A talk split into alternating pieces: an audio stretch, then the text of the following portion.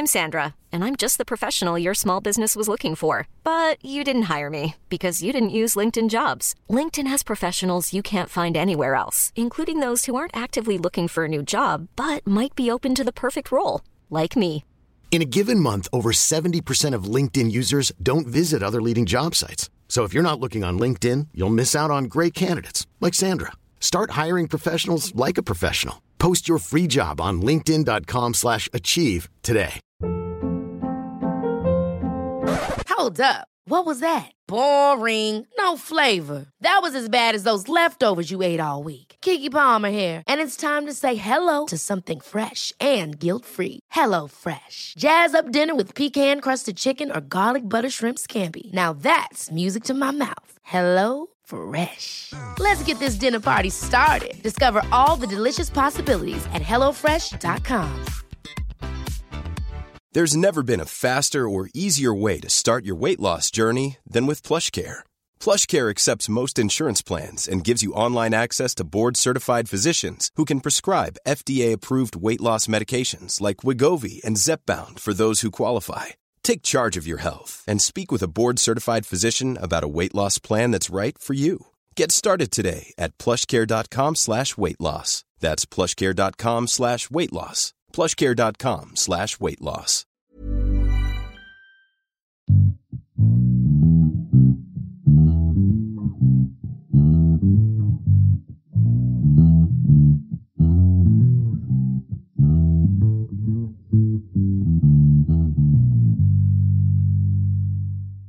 Hello, everybody, and welcome to the very first episode of the Delinquent Duo podcast. Yo.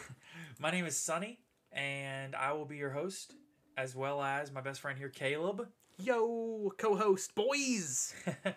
We've been in the game together for a very, very long time. Uh, over a decade now, yeah? Just about since uh Blackwing format. Yeah, that's that. That's over a decade. So, we decided that we've been in the game for a long time, in and out, and we wanted to start our own podcast. Uh, so a little bit about ourselves. My name is Sunny. I have been in the game since, like Caleb said. Well, really, I started getting cards when I was a kid. I was I know, LOB, and uh, long story short, we're from Louisiana and I'm from New Orleans originally. Katrina hit, lost all the cards, didn't, you know, haven't really kept, didn't really keep up with cards for a while, and then met Caleb. And about that time, we started getting in, and then we started getting in competitively, and we got our butts kicked at our first regional. Yes, with my with my uh dragon deck. Not Dragon Link, not Dragon Synchro, Dragons. just Dragons. Like montage, triple blue eyes, I had, I had a blue eyes ultimate, five headed dragon.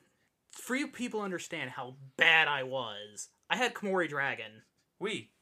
Yes, yes, you We- you weren't very much better. My goal was to get out Dark Balter the Terrible, not like, not like through some like like polymerization. Have the cards in my hand, make this happen. In a sixty card deck, I was running one of each in a sixty card deck, and this was the goal. Yeah, then you, yeah, you also like had Dark Paladin in there specifically to counter my deck.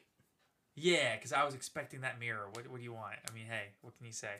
And then we got to the tournament and realized that there are archetypes, Not only are there archetypes, there's a meta. and people are serious about it, especially at regionals. When we this is the very first tournament we ever show up to, and it's a regional. We are to say that we went in confident was an understatement. We were for sure going to win this thing, and I don't think either of us won a match all day.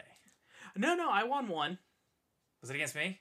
No, it was it was against uh, some it was against someone who was even newer than us. Oh well, R.I.P. What do you want? I mean, hey, Uh, they were running the uh, Synchro starter deck with uh, Junk Synchron. hey, you take what you can get, You take what you can get. especially at your first regional. Oh yeah, but yeah, I mean for me though, I got in the game because living out in the boonies, I had nothing better to do. Right. Yeah, living out in the middle of nowhere, it's kind of like you find your own entertainment. And then when I when we met each other in grade school, uh, we ended up bonding over this, and we've been fast friends ever since. Oh yeah, So we played at that first regional, and then we played at a local level for a few years. We went to I know another couple of regionals here and there. We went to one YCS, which was I think Austin. it was either Austin or San Antonio. I can't remember which. I don't I don't know if they've ever had an, a YCS San Antonio. I think that was a big, big regional, like a 500 Maybe. man regional Maybe. in San Antonio, and we the YCS was YCS Austin 2013. Yeah, I think that was it. That was when uh, Mermail was the thing. Right, and I remember very specifically in that format, people were running Dino Rabbit when, so I want to say Rescue Rabbit and Tour Guide are both limited to two, and people were running Macro Cosmos because it was literally just a hard counter for Mermail. Mm-hmm. And that was the entire purpose of the deck, was just hard counter Mermail. And I think it got top four at the event. I think I think Mermail won, won the event. Yeah, it, yeah, it did. But like the top, I think the top eight was all Mermail and Dino Rabbit. Um, I was on them. Fi- I was on them. Uh, Fire Kings, yo. Yeah, and I was supposed to borrow somebody's Dino Rabbit deck because they were playing Mermail, and then they pivoted to Dino Rabbit at the last minute. I was like, "So can I borrow that Mermail deck?" And they were like, "No." So I borrowed somebody's six Sam deck, and that's what I ended up playing. I think yeah, I think I think it was my I think it was my six Sam deck. He borrowed. probably. Yeah, I had six Sams, but I I wanted to run Fire Kings. Keep in mind, at this time, even though we traveled six hours to the event, I happen to have a sister that lived like an hour away, so we were able to commute that, and then, um, I want to say I went in without basically having a deck because I was in high school balling on a super tight budget, and even though like I understood the meta, I didn't have the cards to play in it because it was expensive. And the only reason why I had the cards to do it was because of a the six Sam structure deck, and b no one else running Fire Kings. I mean, it'd be like that. This is keep in mind, this is not Fire Kings as we know them today, where they have like a nice field spell and they have all this Th- nice stuff that go with it. This was pre Yaksha. Yeah, this was. Did they have a structure deck? They had a structure deck. It was pretty much just three of the structure deck. Um, I couldn't afford Wolf Barks. Yaksha, uh, Yaksha was co- That's didn't. co- right. Wolf Bark was a secret out of Abyss Rising, Cosmo Blazer. I don't remember. I think it was Cosmo Blazer. Uh, anyway, but yeah, no, I, I couldn't afford Wolf Barks. Yaksha was another month away, but I had Sacred Phoenix. Well, Sacred Phoenix came in the structure didn't it? No, Oh, I just had one, and um, I and then I noticed that there was a loop involving Garunix and Sacred Phoenix, and I got that off on a Mermail player, and I won. you know, sometimes people just don't understand loops, brother. Loops. Right. So that's a little bit of ourselves. Oh well, and then well, I guess we should finish this story. After that YCS, we ended up, uh, we bummed around different regionals and stuff like that. Now keep in mind, we went to all these events, never topped any of them. Nope, never. Not not a one. we We're- tried. We never came into this saying we were good. So we That's an understatement. Nah, yeah. So we get into the we're in the local scene a lot. We're going to a lot, and keep on. We're at this time we're commuting over an hour to get to our locals. When we can get there, which is like twice a month. We're commuting an hour. We're in high school and college. We cannot afford to play this game at any kind of a competitive level. Keep in mind, this is when Fiendish Chain and Forbidden Lance were forty dollar cards. I mean, when we first got in, you had tour guides at anywhere from 150 to 300 dollars. You had Di- uh, uh, Rescue Rabbit was about 120. Wind Up Rabbit was 120. Zen Mings was over 100. All of these cards, it was, in my opinion anyway, one of the most expensive times to play Yu-Gi-Oh. It's always expensive, but that particular time, Oh yeah, no, no, that that was absolutely ridiculous. Yeah. I mean, now it's pretty bad when you have staples like Forbidden Droplet at like 120 or whatever, but there are budget alternatives that literally are pretty much almost just as good. I say literally. They're pretty much just as good. Stuff like Dark Ruler No More, which comes common out of a structure deck. Even before then, it was only, what, a $10 card? Things like that. When you have thing, all of these options that have accumulated over the years, we didn't have that back then. You were either running tour guides or you weren't.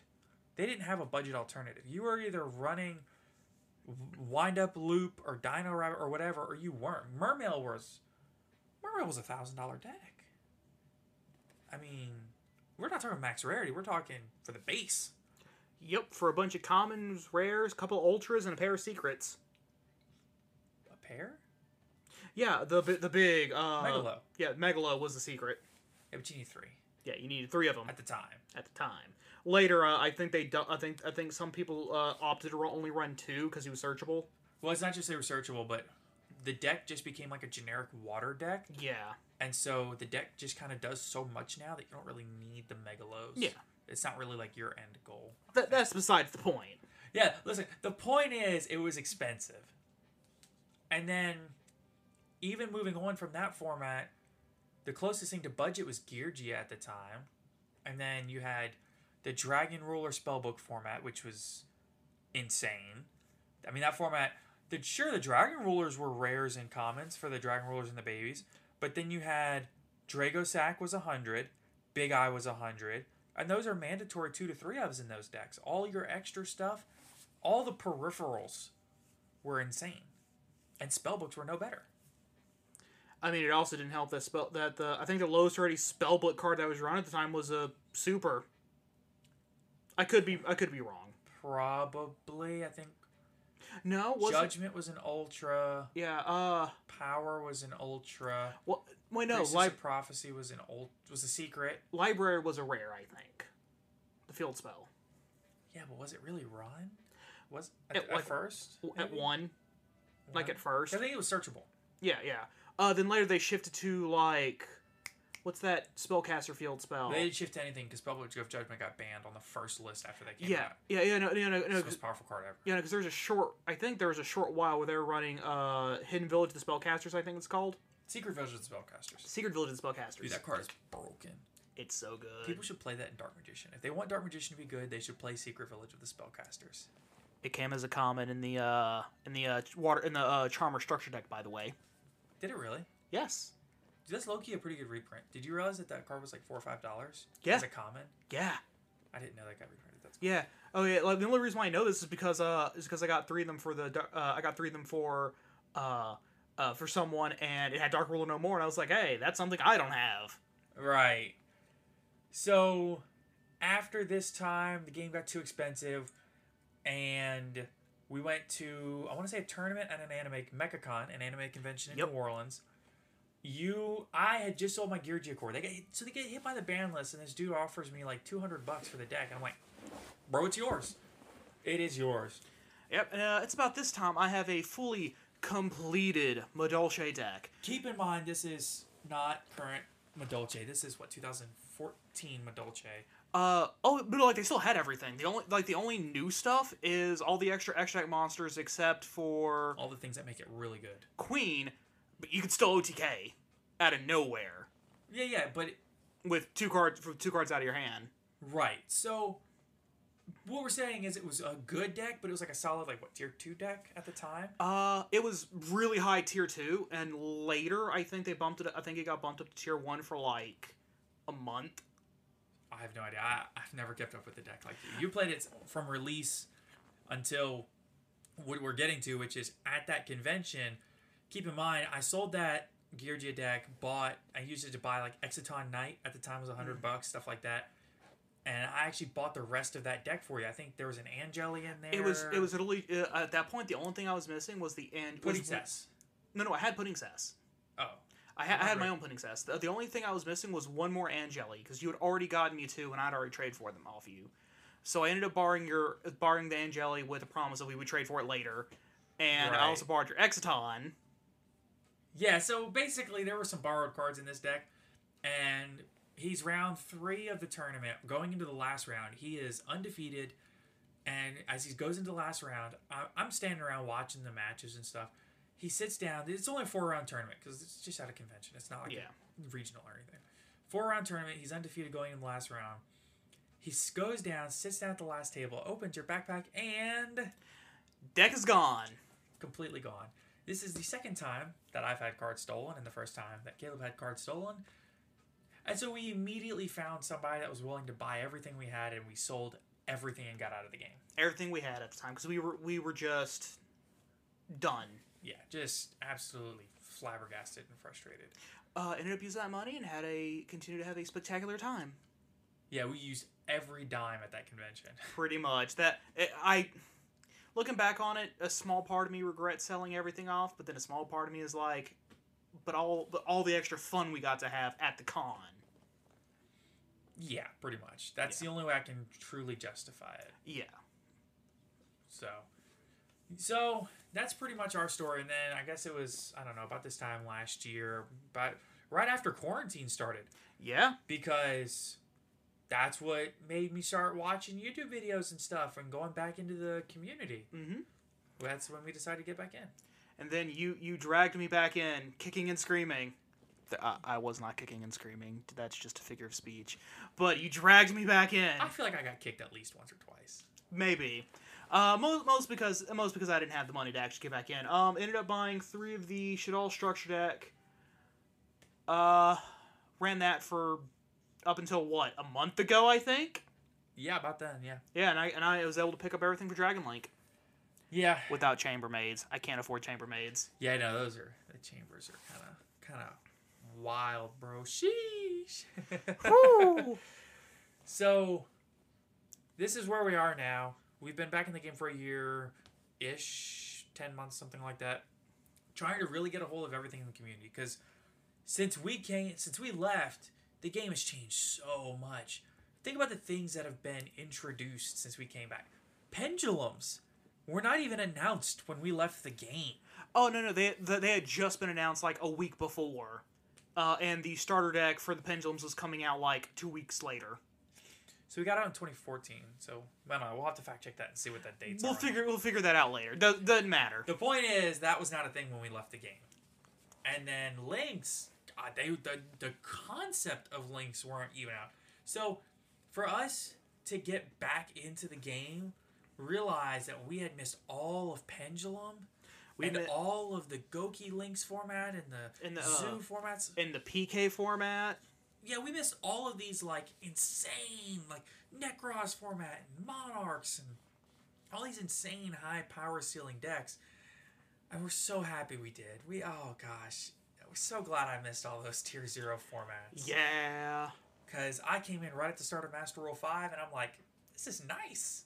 yes, yes. I, I'm glad we got to skip Master Rule four. Did we skip three also? Yeah, my- I think my, yeah Master Rule three was pendulums. Hell, I don't know, bro. We're here. We're here and uh, We're here and we're enjoying it. oh yeah. So currently you're on Uh, currently, I'm I am playing uh, good old Dragon Links with the Red Eyes engine. No Okay. wyverns yet. I I'm no longer in the same situation I was in high school. I play a little bit of everything. I got Eldritch together, Bird Up together. I've got I had Drytron together, but you know they got bodied by the last ban list. Uh, I put an Earth Earth Machine together. I don't know. I play everything. I can't ever stick on one deck. So, but I don't know. We decided to get start up this podcast, and we're kind of hoping for it to. Uh, I don't know, kind of hoping for it to go somewhere. We'd kind of like to grow this as a platform to tell the community about our experiences and uh, let people know who we are. Oh yeah. So we have some things that we want out of the podcast, some goals, things like that.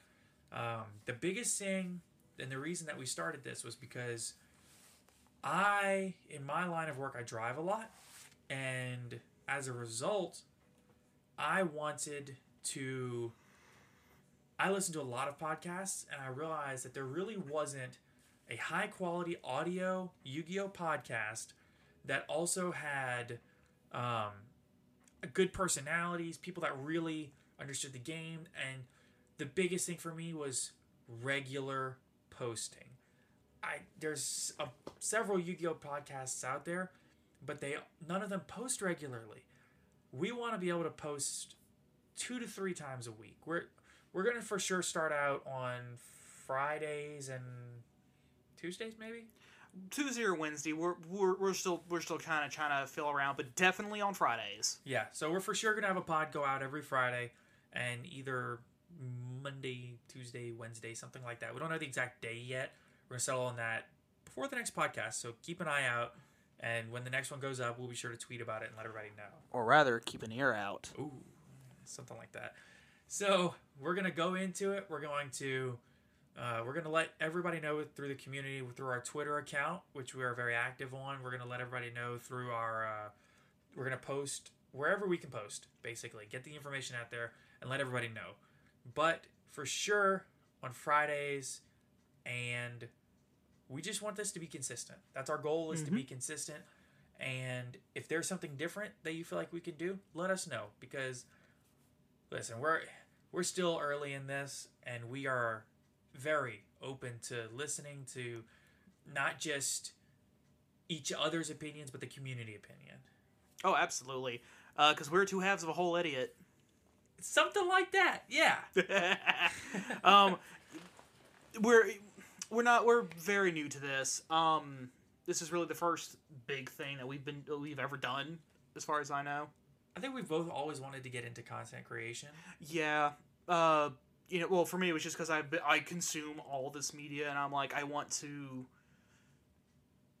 make it because this seems like it'd be a whole lot of fun. Get to meet some really interesting people. That's the thing for me is the people you meet, not just the listeners, but the other creators, and that's that's something that appeals to me. Uh, I'm a very social person, so for me to meet all these people is wonderful. Oh, absolutely, absolutely. So, moving into the actual meat of the podcast, since we've wasted a third of it. Uh, G- yeah, just talking about just, ourselves. Yeah, just inflating our own ego or deflating our own egos. I don't know. Depends. Both. A little bit of a little bit of A, a little bit of B. We're gonna go into the actual podcast. The main thing that we're gonna talk about today, and it's gonna take up the majority of the podcast, is going to be the Ancient Guardians set.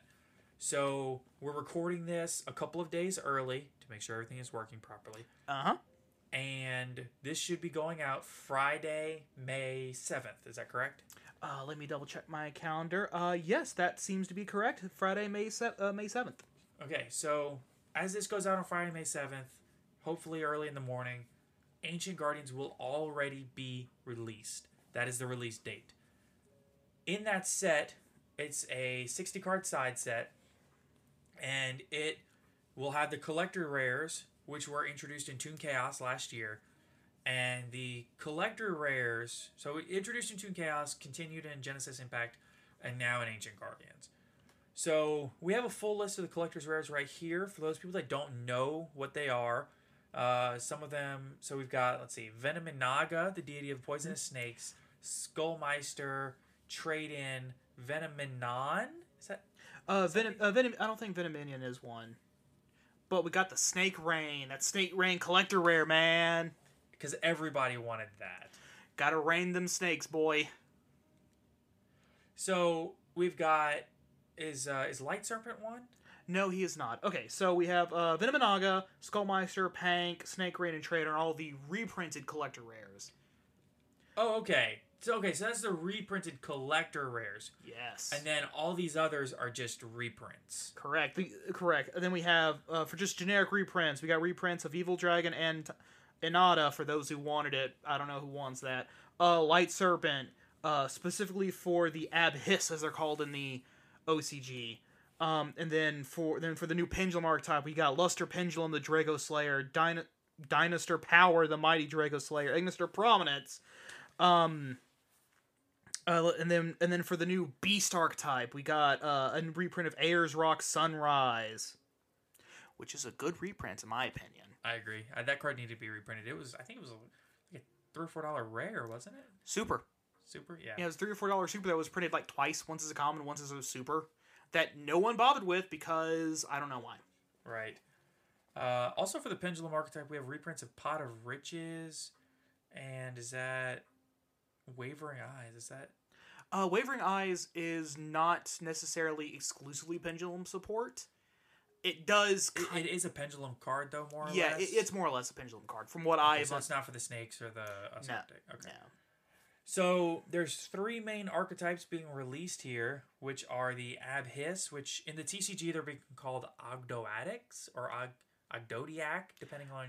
However you want to pronounce it, I prefer Ogdoadic because that just sounds cool. I agree. I so we're gonna call it Ogdoadic here on this podcast. Uh, we have the Ogdoadics, the Us Urs Ursarctics, and the S- Solfachord. Solfachord. Wow, they What- did not make these names easy on us, did they? Do they ever? You know, for an all audio uh, medium, we really should get these names better. I know, right? Uh, anyway, so the uh, are a light and dark reptile. So ha- about half the archetype are light reptiles, the other half are dark reptiles. What does that scream to you? Oh, that screams some chaos. Exactly. Exactly. Not only that, they have a new spell card called Og- Ogdoadic Water Lily. It pairs incredibly well with Snake Rain. So what Snake Rain does is you uh it just mill out four reptiles out of your deck. Any four reptiles, It's painful choice for reptiles, pretty much. but you don't add them to your hand. You just send them to the grave. Yes. And then you immediately follow that up with the Ogdoadic Water Lily, which is you immediately mill another reptile, and then if you have five reptiles in your graveyard, you get an, you get another effect. Which is Uh, I don't actually is remember. it special summon one? Yes, it is special someone out of your deck. Okay. So and then About th- all the level four Abhiss monsters or Ogdoadics can special summon themselves out of the graveyard, as long as you either is it as long as you either control no monsters or all monsters you control are, are in archetype. so and here's the hilarious part about this is they so you can spam the field with them dump them onto the grave spam the field and then make use it because they're all either level four or level 8 Mhm. and so you can spam into the rank four and the rank eight engines you can Uh, s- particular the the one of the most interesting rank fours that I personally have found is actually reprinted in the set King of the Feral Imps. which i think is just detach one summon a reptile No, detach one, add any reptile monster from deck to hand. Any reptile. The only limitation is that you can only make it with two reptiles. So basically, what we're saying is Konami did not future proof Snake's Rain or King of the Imps. In fact, they built an archetype around them not future proofing these. Oh, absolutely. Uh, I, all I can think of is Konami's just trying to get a reason to have uh, Snake Rain on the ban list. I, I swear. They're doing a great job of trying to get this card banned. Oh yes. Uh, but then like then as we said before, also you have all the chaos stuff. Um, since all of them are dark and light, you know, you got your BLS if you really want to go that old fashioned. Uh, Chaos Dragon Legionnaire is hundred percent live. Chaos Creator. Chaos Creator. Chaos um, Space is basically mandatory in this deck because if you have one of your Ogdoadic cards in hand, you can activate Chaos Space and pitch it to the graveyard to add one of your Collapse Serpent or whatever to hand. Yeah, and then immediately activates effect to pull to immediately special summon to the field. Now, something to keep in mind is that whenever you do special summon these monsters, they do immediately get banished. However, there is an in archetype card. Is there really?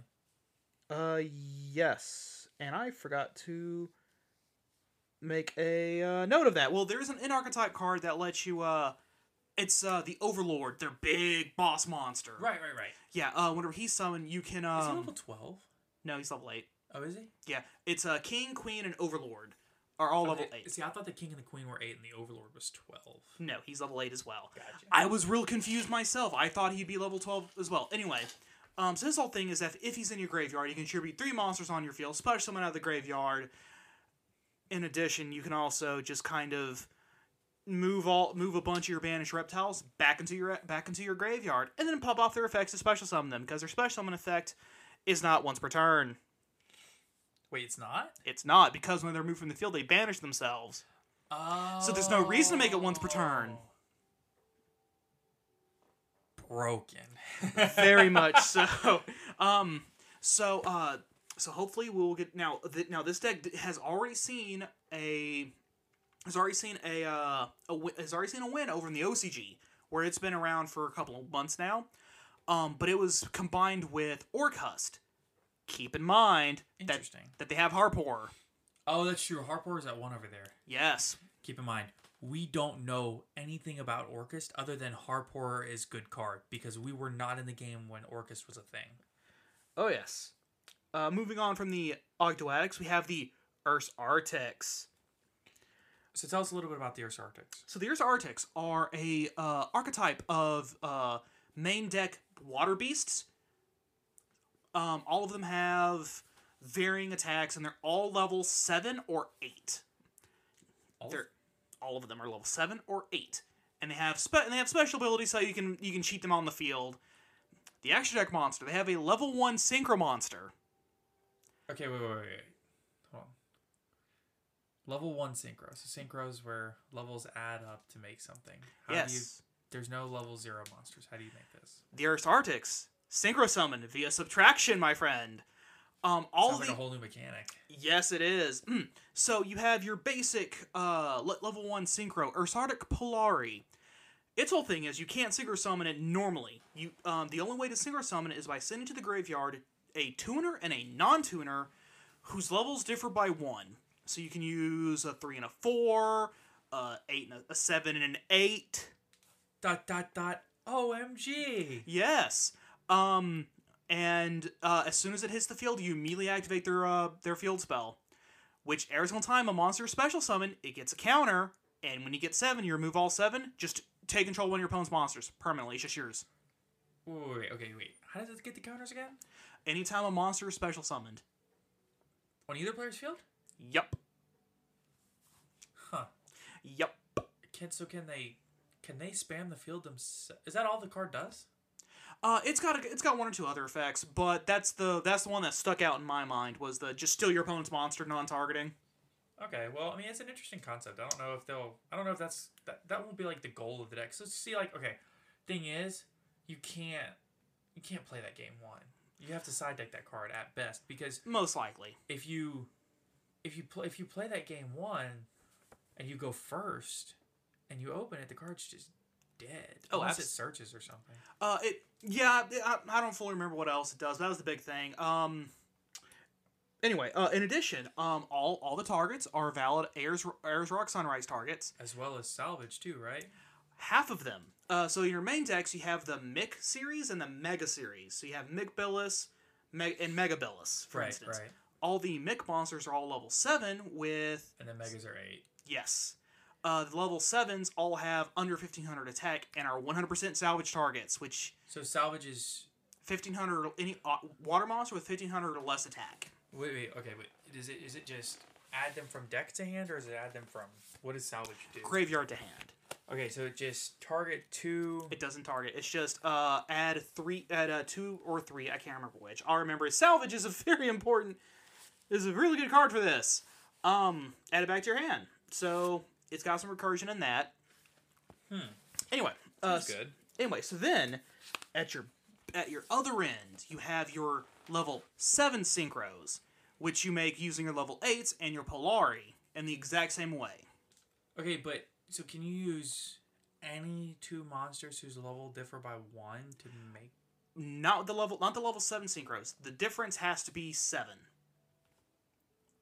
It's just i- i- you're supposed to use one of the level eights and Polari. So in con- in concept, that's what you would use, but would you? You could theoretically use a, you could theoretically use any level one. So if you can synchro twelve and five, You could probably still also make these dudes as well. Um, however, all their effects require that you, uh, in order to activate their effects, you have to tribute Urs, uh, Ursarctics. That's the other effect of the field spell. I remember now. Uh, anytime you activate an effect that would cause you to tribute a Ursarctic, you can just banish one out of your graveyard instead. oh yeah yeah yeah yeah, I remember, remember- we were talking about that. Yeah. that's right. That's the really good effect. Yes. Uh, now, now the only one that really, uh, now And they all tribute to activate their effects, don't they? Pretty much, yeah, for the most part. Uh, now, Ursarctic Septentrion, I believe that's how it was pronounced. Um, just uh, just as soon as he hits the field, continuous negate of all monsters without a level. So that's no exceed effects, no link effects. That's right. The whole archetype is based around what's that? You you have levels? or no, You're it's our fr- oh no, yeah. What's that? No You- levels? Not our friend. yeah, you don't have an effect. Um, and the whole archetype I just think is really cool is based off the Big Dipper and the Little Dipper. Hence, Ursarctics. Right. It's and all and how and why they're so um and why they're so uh obsessed with having stars. and also if you look at the artwork on these cards, they're like spacey. Yes, very Megazordy. It's it's unbearable. Okay. Bear with me now. Okay. All right. You're taking it too far. I just a little bit. Mm. Let's move on to the Solfachords. Okay, so the Solfachords are a pendulum archetype. Ew. Gross. Pendulum best deck. Me and all my boys hate pendulums. I- I'm neutral on pendulums. Mm. So their whole shtick is I think it was a poor concept. eh, That's a discussion for a different day. Yes. Mm. So their whole shtick is the uh, is that there's do re mi fa sol la ti do. There are eight of them. Wait. Are there two different do ones? Yes. Oh, good lord. All, and they're all music based. Of course. So you have the level. So the level one and the level eight, who are both do, can fetch each other. Their effects uh, fetch each other based on. All of them have the ability where they can fetch another one based on its based on its uh, pendulum scale. The level one has a pendulum scale of eight. The level two has a pendulum scale of seven. The level eight and the level seven have a pendulum scale of one and two. Okay, so So the one, and the eight can fetch each other. The two and the seven can fetch each other, etc., etc. so the level one has an eight pendulum scale and can fetch the level eight, which has a one pendulum scale. Bingo. And then like like I said, like you said, two and seven, three and six and four and five. Correct. I hmm. Let's feel see. like you're not gonna run all of them? Probably not. Um, I would only, uh, I would probably myself, if I was to run the deck, would probably only run one and eight. Definitely one and eight. Um, no, you have to run more than that, just out of y- sheer yeah, necessity. necessity of Yeah. monsters. In names. addition, in addition, the levels one, two, three, and four have effects that prevent your opponent from negating your pendulum summon. yo, that's pretty good. While in the that's their pendulum effect. Right. The five, six, seven, and eight's pendulum effect prevents your opponent from activating spells and traps in response to your pendulum summon. so if I've got the one and the eight, And you you can they pendulum can't respond to my pendulum summons at all. and yep, and they cannot be negated. Uh, they can only respond with monster effects that do not negate. So what makes them not good? They're pendulums. Oh, yeah, that'll do it. Um. Okay. So, but, but but based on me reading the effects of the cards and all that, um, it's very much an engine with no wheels. So it's got tons of stuff it can do. It just doesn't really go anywhere. Correct. Because the wheels is Grand Do Re Mi chord Musea, who will be in the Dawn of Majesty Ma- Dawn of Majesty set on August 11th. We assume as long as it doesn't get pushed back. Yeah, as long as it doesn't get pushed back, it, it should be here on August 11th. Right, Um. and also assuming that uh, that's the name in the TCG. Yes. Uh, well, the, it's probably going to be something more like Do Re Mi Solfachord or something like, or like Grand Solfachord or something like that. Probably Grand Sulfur Chord, if I had to guess. Yeah. anyway, so that, that uh, so that's a link to, and um, it's whole and it's got a whole bunch of pendulum based stuff. Um, now they do have a very important spell card. Uh, it is called uh, d- it's called Solfachord Elegance. It's a spell card. It's got two effects. Okay.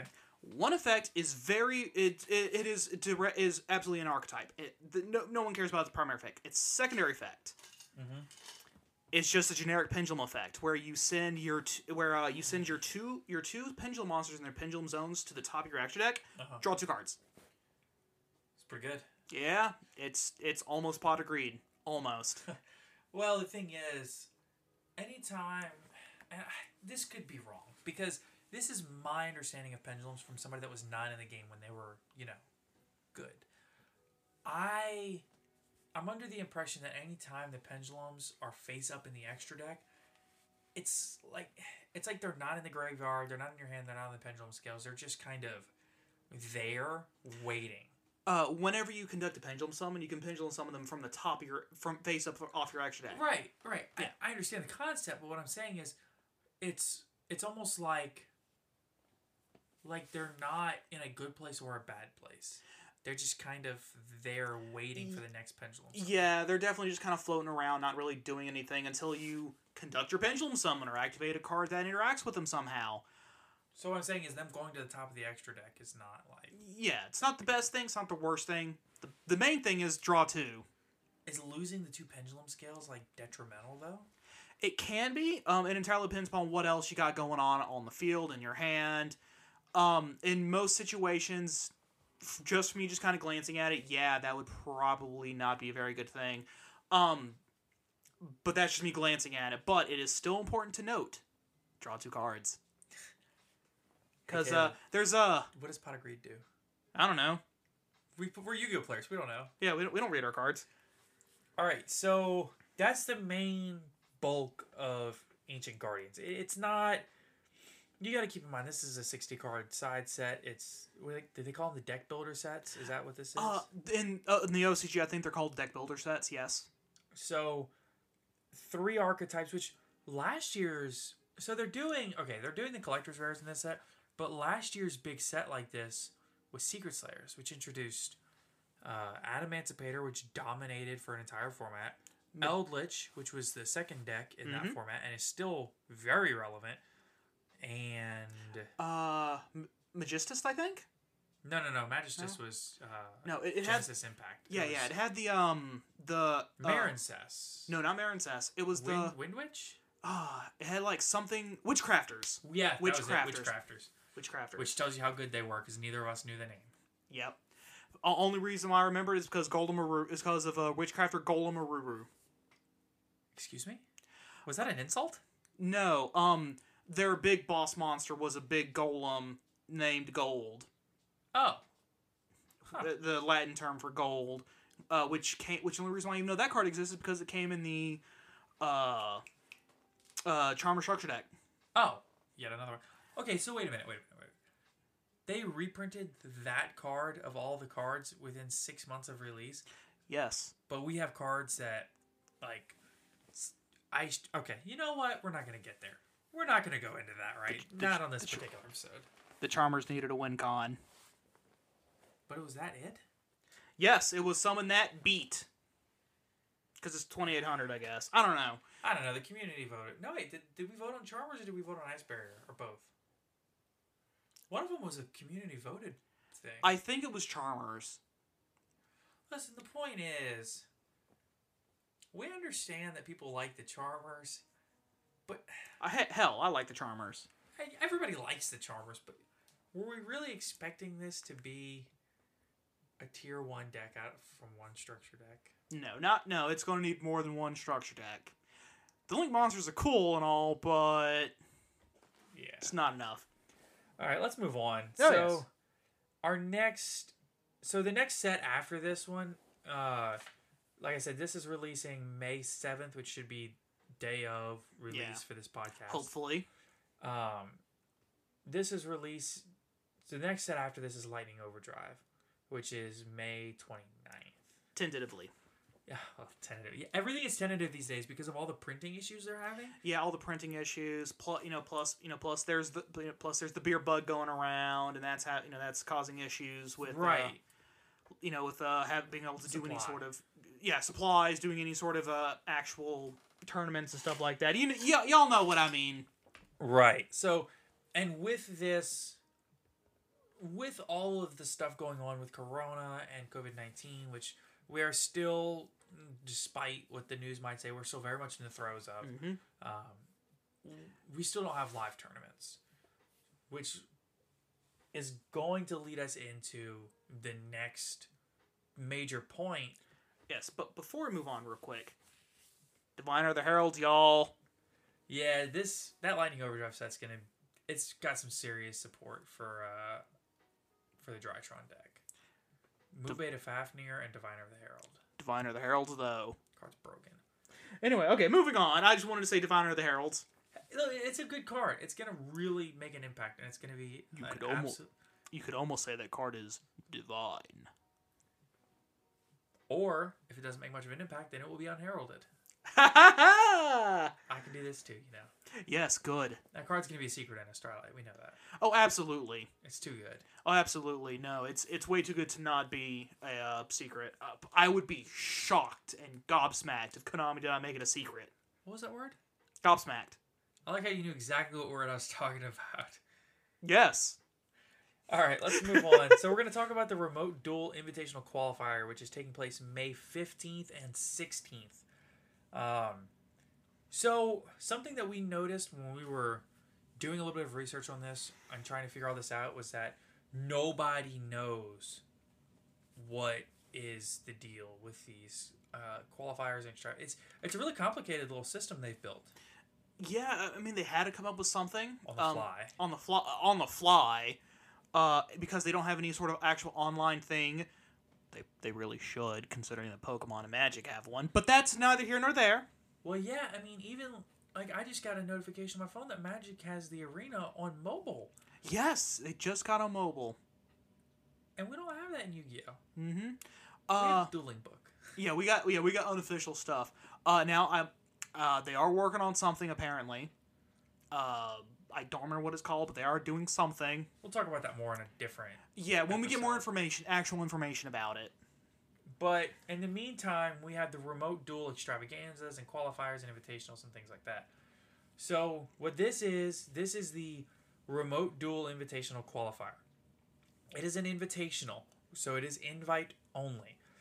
And the way you get an invite to this is by topping a TCG remote duel extravaganza main event, which the extravaganza that was for this qualifier took place April 17th and 18th, which was about a month ago, or at this Give point, at this point, two weeks ago.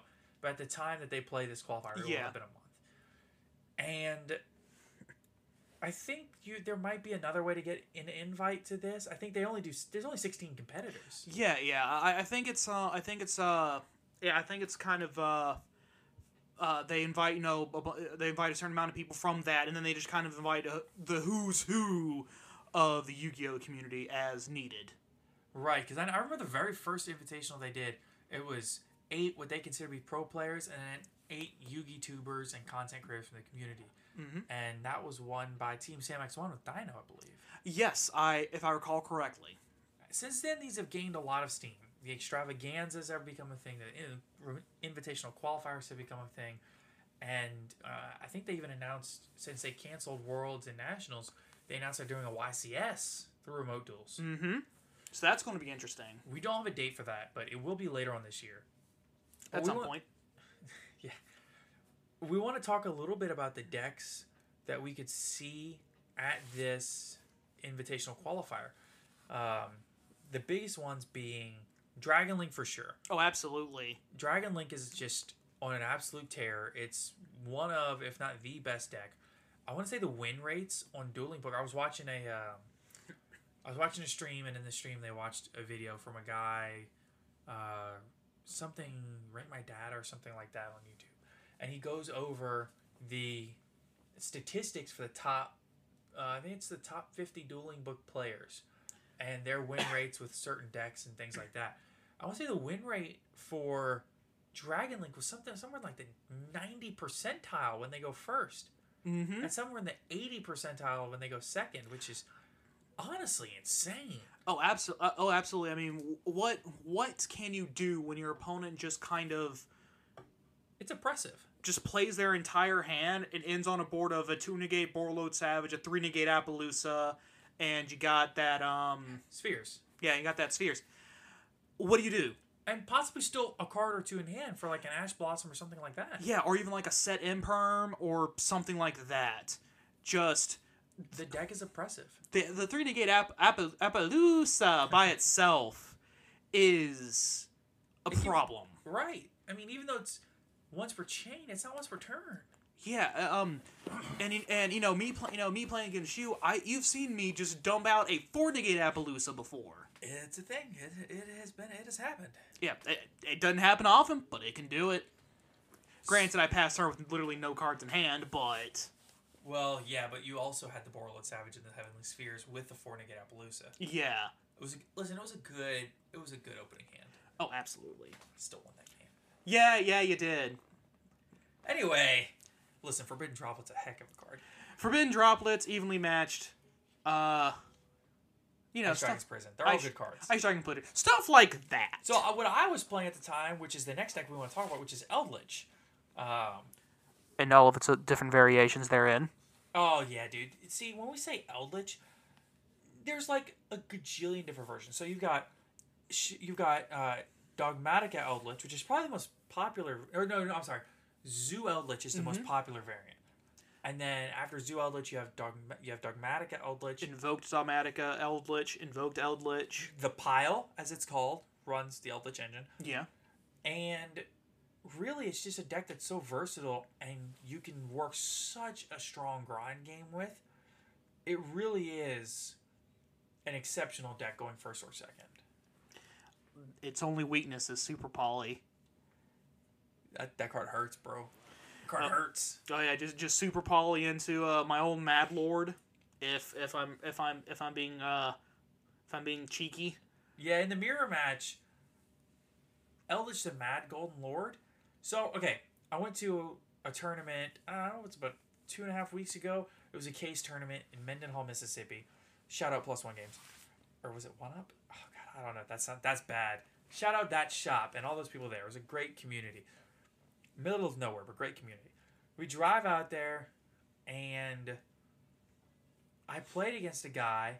It was an Eldritch Mirror match. He was running Eldritch the, the Mad Golden Lord in his side, or in his extra. He was running one, and he sided in two super polys, and he super polyed me. He literally just stole my Golden Lord with his, and made the Mad Golden Lord, and I lost that game. You can also just use one of your own trap monsters. Yeah, absolutely. The card is live, and he also side deck. I think he side decked in the field spell, which also functions as a fusion spell. I think. So, anyway, long story short, Eldritch is good, and then we've also got Dino is still strong deck in this format because Oh, absolutely. have you read Misk? um, also, Ultimate Conductor Tyranno does not care whatever you have to say.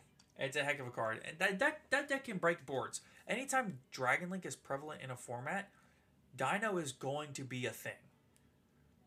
And past Dino, I would say the next big deck is not even one that we have listed here. It's probably Shaddoll Oh, absolutely. and Shaddoll variants. Oh yeah, invoke Shaddoll. Even even even a pure even a trap based pure Shaddoll. absolutely, All, all because everything in your extra deck is a super probably target. First off, absolutely. um, unless you know because you know right now the only uh the only types that aren't being run right now is water, and no one cares because Amoquilus is terrible. We don't really have a fire deck either. Yeah, well, Ash. I guess Miscellaneousaurus is fire. Yeah, Miscellaneousaurus is fire. Um, but that's neither here nor here, here nor there. Um, you can, I mean, you can steal your opponent's Earth monsters to make Shekhinaga. Uh, you get, you can steal their light monsters, Wind. All, a la Golden Lord or Ultimate Conductor Tyranno, and make uh, El Shaddoll uh, Construct, one of the most broken Shaddolls ever made. right. Uh, and recently they got Genius.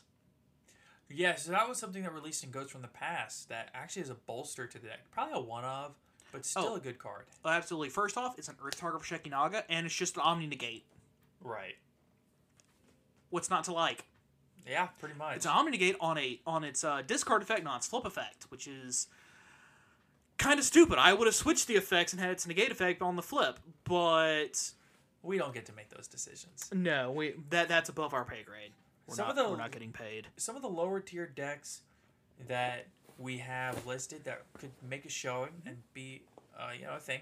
Uh, Burning Abyss and the Trap BA deck specifically that Pack has been running a lot. Uh, that deck is good. It that can build a board, and most importantly, it can really control the game state. It's really a meta call, and we'll see what happens. Mhm. Uh, we we have Grand Maju listed. Uh, that deck, that deck could make an appearance. Oh, it's it's going it's going to make a showing. Will it do anything? Who knows? Probably not. I don't know that it'll make an appearance at this because it's such a small sample size. Yeah. Oh yeah. Oh yeah. Yeah, yeah, but there's still the ch- I, highly doubt it. But there's still a chance, and I'd still like to men- and I'd still like to at least bring it up as a possibility. It's a Right. dumb possibility, but it's, it's, a deck that we enjoy here and a deck that we like, and we think it's still always a legitimate deck to take games. Mhm.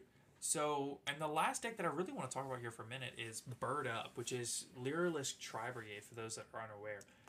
This is an interesting deck. It's to a point, it's Barrier Statue Turbo, but the deck's got an enormous amount of link climbing and plays that it can do that really, really can be abused. That deck has combos. oh oh yes. Um um, you know, for a while he uh you know my good pet my co-host here was playing Bird Up himself. I was on Shaddolls. When, Barrier Statue's a hell of a card. Oh yeah, Barrier Statue's Sarah Barrier Statue's a hell of a card. Um, like, cause I mean, most of the time, yeah, I was able to get around it, but I had to use my battle phase to do so. Yeah, it's literally you have to normal summon and swing, and then really, now a lot of them run Tri Brigade Rendezvous, which can banish from the graveyard and prevent it from being destroyed by battle. Exactly. So then you better have it out, out in your hand, like Gadarla. It's either Rendezvous or Revolt, which is why Gadarla is a ten dollar card. Now, um, or or you'll have to run, or if you, or in the case of Shaddoll, you'll have to side. You'll actually have to uh, in your extra deck run Wendigo, who's terrible, but you can then super poly away the uh, So this is our first. I, I'm giving Caleb a look here. This is our first podcast. This is our first recording, and you know you take away lessons from these. And my first lesson I need to take away is, but if you're gonna hold a conversation and just talk for an hour straight, bring a bottle of water. Oh, absolutely. I don't know what you. My throat is so dry, dude. Same. Lesson learned. We'll definitely have water in the next episode. Oh, absolutely. Lesson learned. Uh, and then, of course, you know, you'll have your Dogmatika. It's going to be everywhere. It's a thing. Even if you just splash three nadirs, a couple of punishments, and then the fleur de lis and the ecclesia, it's you can splash that. You can splash that entire engine in five to eight cards. Oh, absolutely. And you can splash that engine just about any deck, too. Um, especially Eldritch, because they don't care about their extra deck very much. Right. I mean, you can splash it so easily in Eldritch, and you really you can play it easily. It, it combos well in any deck that runs Shaddolls because you can dump the Apkallone, get the Schism. It's super duper super duper easy peasy one two combo. Oh, absolutely. Uh, some uh, some uh, Dogmatic players have even opted to run one Schism, one Apkallone, one Winda in their in their extra deck. Yeah, just and that's it. Uh because then they dump the Apkallone, use Schism, use Apkallone, use your Shaddoll, and another Dark Monster. Bada bing, bada boom, you got a Winda. So we only have a couple minutes left here, but that kind of leads me into our. It kind of leads me into the line of thought of. I've been seeing a lot of people online lately complaining about Winda. How do you feel about that as a should, Shaddoll player? They're, they're calling for Winda to be banned. Okay, so Winda is most definitely incredibly oppressive. The thing you got to remember about it though is that it's not very big. It's only 2200. A- I know a lot of decks that can run over that in one special summon very easily. In addition, it's also not immune to any card effects. Granted, it can't be destroyed by your opponent's card effects. So what? I mean, how many cards do people play now that that target destroy or destroy period? Most of it's targeted send to the graveyard, non-targeted send to graveyard, bounce back, what have you. I mean, Dryden. Dry fair. Dryden is like the one. Uh, Dryden, Pankratops, and I, mean, I would say Eldritch the Golden Lord, but he sends. yeah, yeah, exactly. He So you can sends. go zero summons. You can just goodbye Winda. Yeah, exactly. So it's not. And then yeah, and then as with all the El Shaddolls, you get a you then you get a spell or trap from your graveyard back to your hand. I don't think it should be banned, but there is an argument for it to be limited or semi-limited. No, there isn't. The cards only ever run at one. No, no, no, it's run at two. In Pure Shaddoll. Yeah, and Pure Shaddolls run at two. But what about decks like the Dogmatika deck that literally just tech in one Apkallone, one Winda, and one Schism? Oh yeah, oh yeah. oh, Well, well mm. It makes it that card existing makes it techable. I mean, No, some people absolutely. say Nadir Servant's the problem because it can just dump the Apkallone. Apkallone's the problem because it can just search the Schism. Schism's the problem. because you know you can just banish and splash some, and you know fusion summon to your opponent's turn. I really don't think any of those are the problem. I think the card. This is a situation where which what's the problem? The cards that enable the problem, or the actual card that is causing the problem? I think it's the card. I mean, the same argument can be made with Crystron Halqifibrax, but that's a discussion for another day. Yeah, we don't have enough time for that one. Oh, oh my god, bring back all the good tuners. For real, for real. Okay, uh, and in this real quick, um, some upcoming stuff we have. We have the uh, Remote Duel Invitational that we were talking about, May 15th and 16th. Right. Uh, 29th and the 30th, we have the Lightning O- Overdrive pre-release, which is tentative for now. So this is the, when we say pre-release. This is when you can go to your OTS stores, get the get the packs a little early. Yeah, get the promo. stuff like that. Yeah, and then the official release is June 4th. Oh, so the pre-release is like a full week in advance. It normally is. Um, it's normally the weekend before. Oh, okay. Gotcha. Gotcha. Yeah. Gotcha. Uh.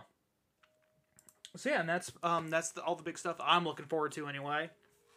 Well, I think that'll wrap us up. I, you know, first podcast. I feel like it went well. How do you feel? I'm feeling pretty good. Pretty good. Oh yeah, uh, th- this was uh, this was definitely uh, uh, interesting. Very very much a learning experience, but it's going to be a progressive learning experience until we become the best selves that we can be. That's exactly right. I love the way you said that. Feeling good like I should. it's It's definitely a learning experience. We kind of need to get our feet under us to really get a feel for sitting in this little studio that we've built and recording for we were hoping most episodes are going to run around an hour, which It- yeah. I thought was going to be a pain, but honestly, it's flowed really well. Oh yeah. I mean, we spent 20 minutes talking about ourselves, but Yeah, we won't have that every every episode. We're gonna have to go off some more content. oh, absolutely. Well, again, we're we're still figuring things out. We'll figure it out. I think that as time goes on, sure, we may improve audio quality and we may improve technical stuff, but our goal when we started was to already have the audio quality at a good level and the technical stuff at a good level. Um, I've set up a lot of the hardware, and Caleb's working on the back end to do most of the audio editing to make it sound so crispy when it hits your ear.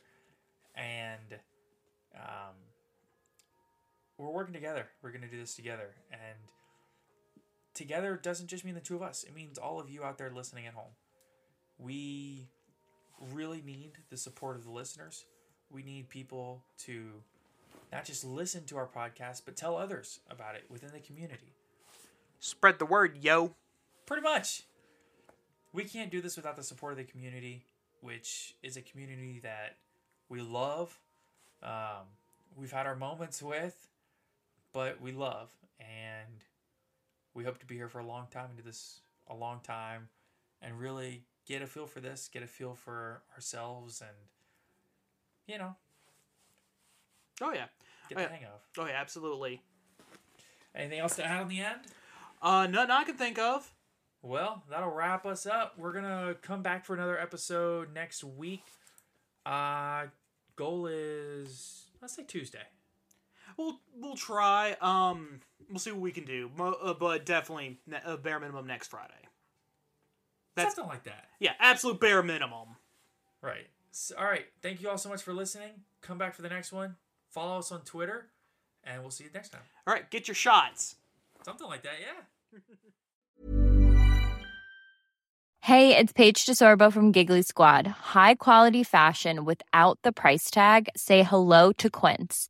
I'm snagging high-end essentials like cozy cashmere sweaters, sleek leather jackets, fine jewelry, and so much more. With Quince being 50 to 80% less than similar brands.